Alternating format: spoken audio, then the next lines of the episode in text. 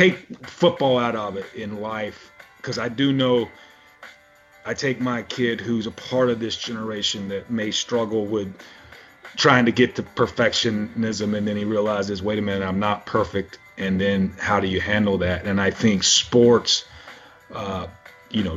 sports will probably help you with that as much as anything, because you may want something as a teenager. You may want to win a championship. You may want to win a starting job. You may want to be the leading rusher, whatever it is.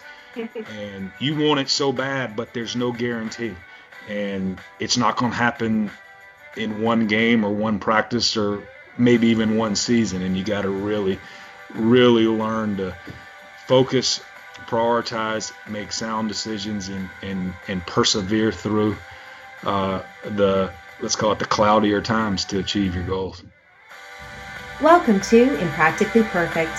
In a world where everyone's fighting to be flawless, we bring you the inspiring stories of accomplished performers. I'm your host, sports psychologist Dr. Casey Cooper. Learn the secrets to their success from the best in the world of sports, art, theater, and business. Their stories will inspire you to find your personal best. Life's better when we realize we're all a little impractically perfect. My guest today has received attention for his aggressive moves at times, positioning his organization with a long-term plan that left some maybe questioning. However, his success with his current team that they're experiencing right now has left no room for doubt. The man behind the scenes and behind the moves that's making it all possible for the Los Angeles Rams, please welcome our guest today, Les Snead. How's it going? It's going very well. It's been such a long time. It has.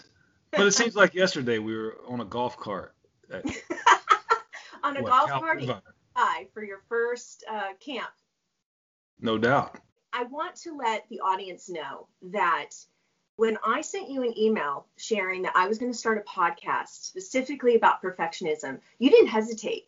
You replied back right away and said, let's do it. So that's really my first question. What is it about this topic that led you to want to be a part of this? Well, my first inclination is to say most people strive for perfectionism. Not sure you can truly ever accomplish that, but I do think it would be good for a lot of people to or share any insight is, hey, how do you handle when you're not perfect that day? Because there's still tomorrow, there's still the next step, and I think that's the secret in that next step or getting up off the mat or all the cliches I could use right now. Known for working with young talent and recruiting young talent into your organization. And so I'm curious because these younger generations seem to be struggling with this concept of trying to be perfect and then feeling like they're falling short and that puts them in this category of existence. What have you noticed as a leader that has allowed you to not only recruit, but keep young people and keep them thriving?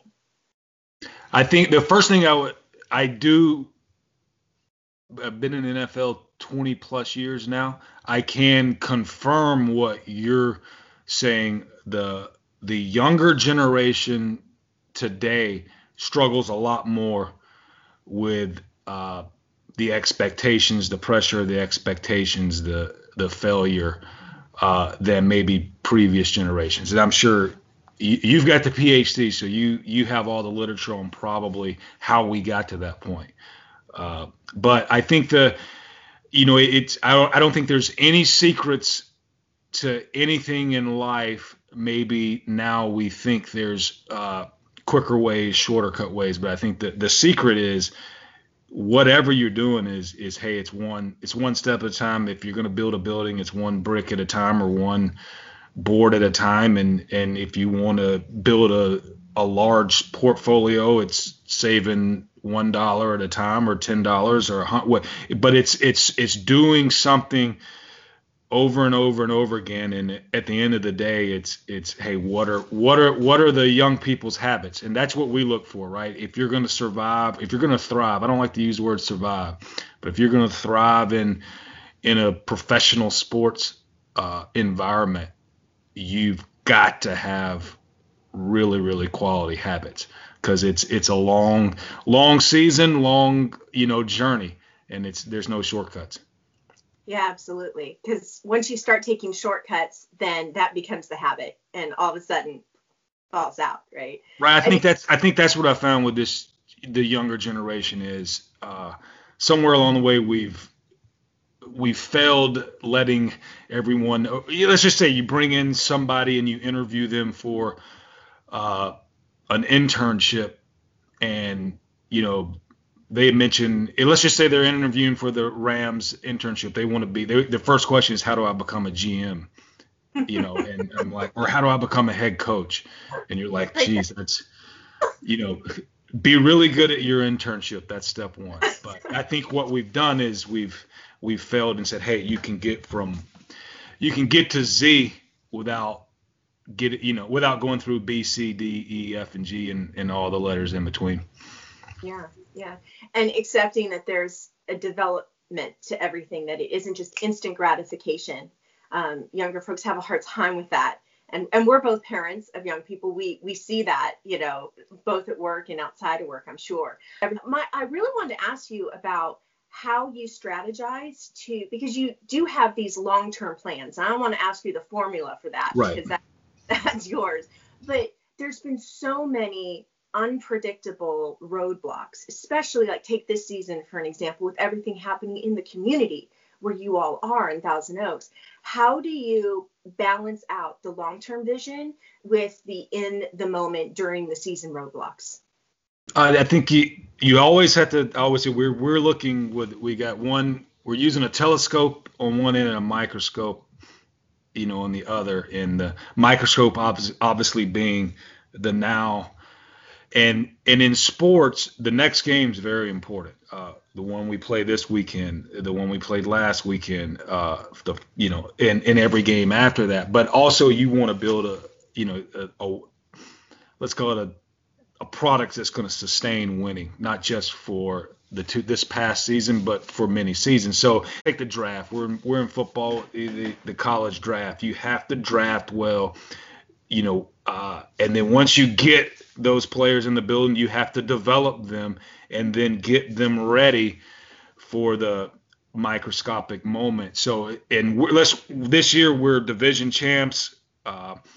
We've had our running back Todd Gurley injured last weekend, and this week is in question as well. So what has to happen is, okay, one of those younger players has to be ready to step up. How do you get that player, ready to step up? And then what happens then is those younger players eventually become maybe core players down the line. That's a little bit of the big picture model. But I do think in the moment, we got a 16-game season. There is this such – I've gotten to know the author of Good to Great, Jim Collins. And I know in the psychology probably – world, there's a lot of this whole thing about luck and how you handle luck, and luck can be good and it can also be bad, and we know how that life is. You never know what's around the corner, and that's what, and you always got to be able to handle that, have a plan to, okay, something just came up we weren't expecting, but Jim likes to use the word, how do you get a good return on luck, whether it was good or whether it was actually bad luck. And that can be in our world. During the course of a game, if we turn the ball over, that's a bad luck situation. Okay, how do we then make that good for us? And I think let's call it the best people, the best companies, the best sports teams, figure out a way to handle what we call adversity. You are the second person to reference that book in the interviews that I've already done. And right. You'll be pleased to know that the other person who referenced it won a World Series, Fred Claire, with the Dodgers. So you're in good company with references. Great company. Yeah. We're trying to get to that. Yeah. Well, I'd love to see you holding that Tiffany Trophy in 2019. That would be a beautiful sight. You talk about developing the young talent when they get to you. I can speak from experience that you all value their life development. and supporting them as human beings, not just in supporting their physical development.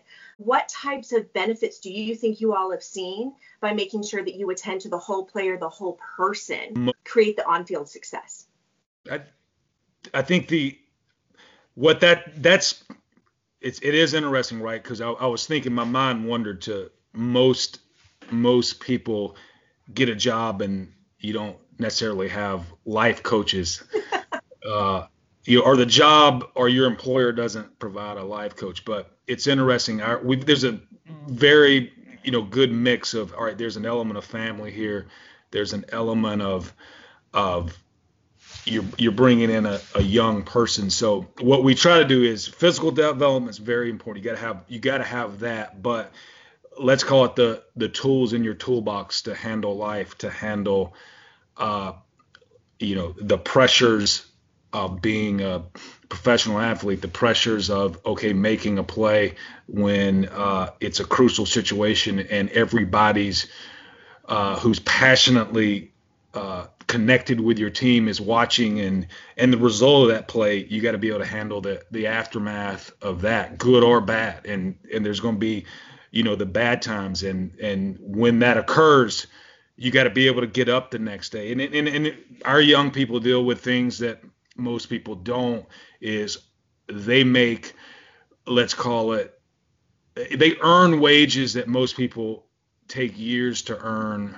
through their natural progression of, professionalism or being in their career, where all of a sudden we've got kids who were in college yesterday, but you now have a paycheck today that is relatively sizable depending on who they are. And also they get that money over a 17-week period, not a 52-week period. And again, they were in college yesterday trying to figure out how they were going to pay for in and out. And now they have this, and how do you manage that? How do you put it away? And those stresses, as we all say, people will tell you, right, if you win the lotto, you're going to have a lot of stresses. So that's stress too. So try to eliminate the stress. Give all of our young guys tools for their toolbox to be able to thrive eventually. And that's right. That's, paramount. Yeah, I think that's an interesting point. Not many employers are going to have that service. And yet, because of the uniqueness of the experience, without it, they might be more likely to crash and burn. I remember one of the questions that surprised me the most in 2016 was, how do I handle my furniture delivery? Right. Because nuts and bolts stuff, right? Because that's the first time they're doing all of that, and maintaining all this other stuff on the field. 2016 rookie class, special place in my heart for obvious reasons. What is so unique about the 2016 rookie class for the Rams? Well, I think 2016 rookie, the uniqueness of it, right, is it was, you've got Jared Goff in that class. And then we didn't have a lot of picks after that, but the guys that are left are certainly contributing in a big way. And then you think about some of those guys. I think about Corey Littleton in that class, who wasn't drafted, who is, comes in as an undrafted, free agent. So, and in the real world, right, he didn't go to, an Ivy League law school, and now he's starting as a partner or, junior partner in the firm. He had to come in as a clerk and work his way up, and he's done that. But it's interesting, right? You see a Corey, because they had to go through all of that. He's rock solid. He's stable. But you love those success stories. You love the success of, let's do the opposite, right? Jared Goff comes in as, let's call it, California kid. It's going to save the franchise. And then he doesn't save the franchise. He, goes through a tough time as a rookie. And what's interesting, right, when you're a general manager, even though that was a tough time and very tough on a Jared Goff, you do realize that being a quarterback, most of us say, oh, we'd love to be a quarterback, but I can say that it's a very rewarding job, but it might be one of the more difficult jobs. And, anytime a quarterback can go through what he went through and not let it affect, you know, his habits of how he was going to climb out of that hole and eventually thrive. You have to have that, or you'll probably never succeed as a QB. Right. Anyway, and then, so I mean, that's kind of the, that's probably that class in bookends. But yeah. you may have some other names that are more. Well, I would put he'd be right in the middle of that, because he's right in the middle of it. His humor was the glue for all of it. Special class. So instantly embraced Southern California once you came back, but now Southern California is clearly just loving you all back. Is there anything that our listeners can do to support the community of Thousand Oaks or any of your other initiatives that the Rams have? Anything that we can know to go to support for you all? You know, you reach out, you know, utilize our website and things like that, and see exactly what we're involved in. But on the big picture of community, I know from Stan Cronky, our owner, on down, Kevin Demoff, our president, Molly Higgins does an unbelievable job with community. What we do know is we're a sports team. We do know that Sundays matter, especially during the football season, and that'll bleed into, you know, a lot of people's in this area's emotions on Monday mornings for sure. But you realize the platform you have, that it's more than just a sports team. The NFL is a part of communities in this country. It's part of the DNA, it's fabric, and you want to be not just there for 8 home games plus 2 preseason games plus however many playoff games you can get at home. You want to be there for the other, you know, most of the other days, and that'll be enduring. That will be, you know, things that you can give back. I mean, it all goes back to, you know what, we're blessed to be in Southern California. We're blessed to have this platform. I think everybody realizes that. And how do you give back? But also, how do you give back? And that's where I give Molly Higgins, who runs that department, not just giving back, but how do you give back that is not going to be microscopic, more telescopic, more enduring, more sustaining long term. You have the short term things like all the things that Thousand Oaks dealt with and this area dealt with fires, et cetera. But you also want to, when you look back 10 years from now and say, wow, the Rams really made a difference in that area. And your leadership is trickling on down, because the players are individually choosing to do things on their own as well. And so it's pretty clear that you all set a pretty great standard with that. And I just have to put out a plug, because I know that this Sunday you're going to be doing the high school coach of the year stuff. And my hometown Mission Viejo head coach is one of your coaches of the year. And I'm very excited that he's going to be recognized. That's week. Awesome.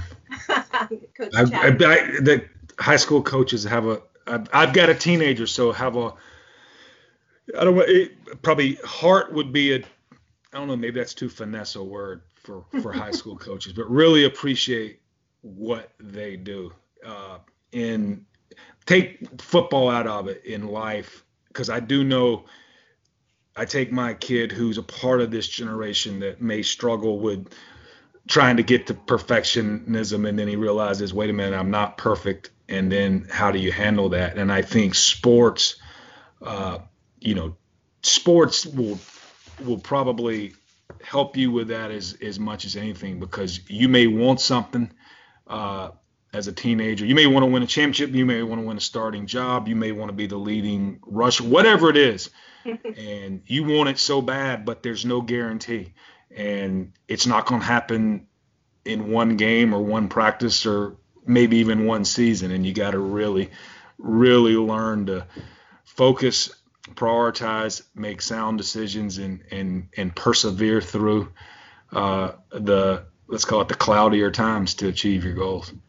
And that beautifully bookends our very first conversation to this one, because after we got off that golf cart, I believe that's exactly what we talked about, learning how to shift our thoughts from the non-controllable things that anxious over to that controllable realm. I love it. All right, we're going to wrap up this wonderful conversation with the incredibly humble and successful Les Snead by making sure that he's just as impractically perfect as the rest of us. Here's just a few quick questions. That'll be easy to do. All right, no problem. Okay, first question, summer or winter Olympics? Winter. Ooh, you were the first to say that. That's awesome. I love it. Which sport do you enjoy the most? It's got to be the drama of the ice skating. It's certainly not the what's the sport where you scrub? Curling. You know, yeah. That's the one sport that I haven't had an athlete come to my office for yet. I'm working on that. Okay, a sport that you're grateful your kids didn't force you to become a parent of. Wow. We all maybe have ice hockey. Ice hockey. Okay, interesting. What? And this one's the most important to me. What will you miss most about being at games in the Collie? About being games where? On the Coliseum? Yeah. What will you miss the most? Yeah, it's such a historic venue. So I think it's I just remember this as when I was in the NFL as a director, a player, personnel, I was scouting college talent. That was basically my number one role. And it was when Pete was here coaching USC and some of those classic, SC Notre Dame games on a November night. It was something special about that place. So being able to come back here and play in it, you just know how nostalgic it is. Even though I'm sure a lot of fans could easily tell us the thorns of that place, but I tend to look at the roses of the Coliseum. Oh, absolutely! I got to say, it was difficult the first time I walked in and saw it bathed in blue, but us locals, we get over that. It's been nice you all play there.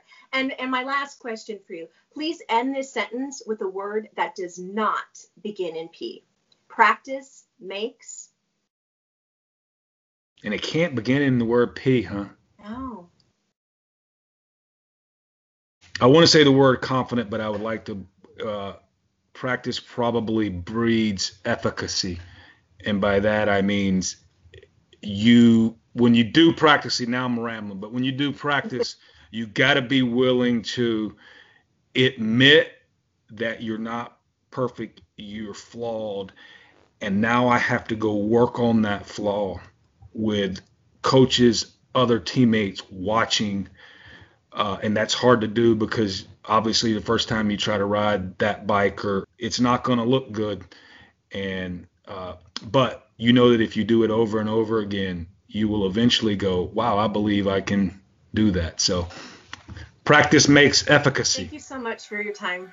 I really appreciate it, Les, and I wish you all the most healthy, successful off season. I know it's right around the corner. The fact that you made time for this right before you face all of that, just incredible. Speaks to your character and who you are. Yeah, being healthy is good luck. But we all do know that the Philadelphia Eagles last week said that you can take some bad luck and still reach perfection for a moment. Beautiful. Thank you so much, Les. For more information about the behind the scenes of this interview and others, please visit us at impracticallyperfect.org. On behalf of Les and myself, thank you so much for listening. I'm Dr. Casey Cooper. Be excellent, everybody, and take care. Don't forget to like and subscribe to unlock more content from my conversation with Les Snead.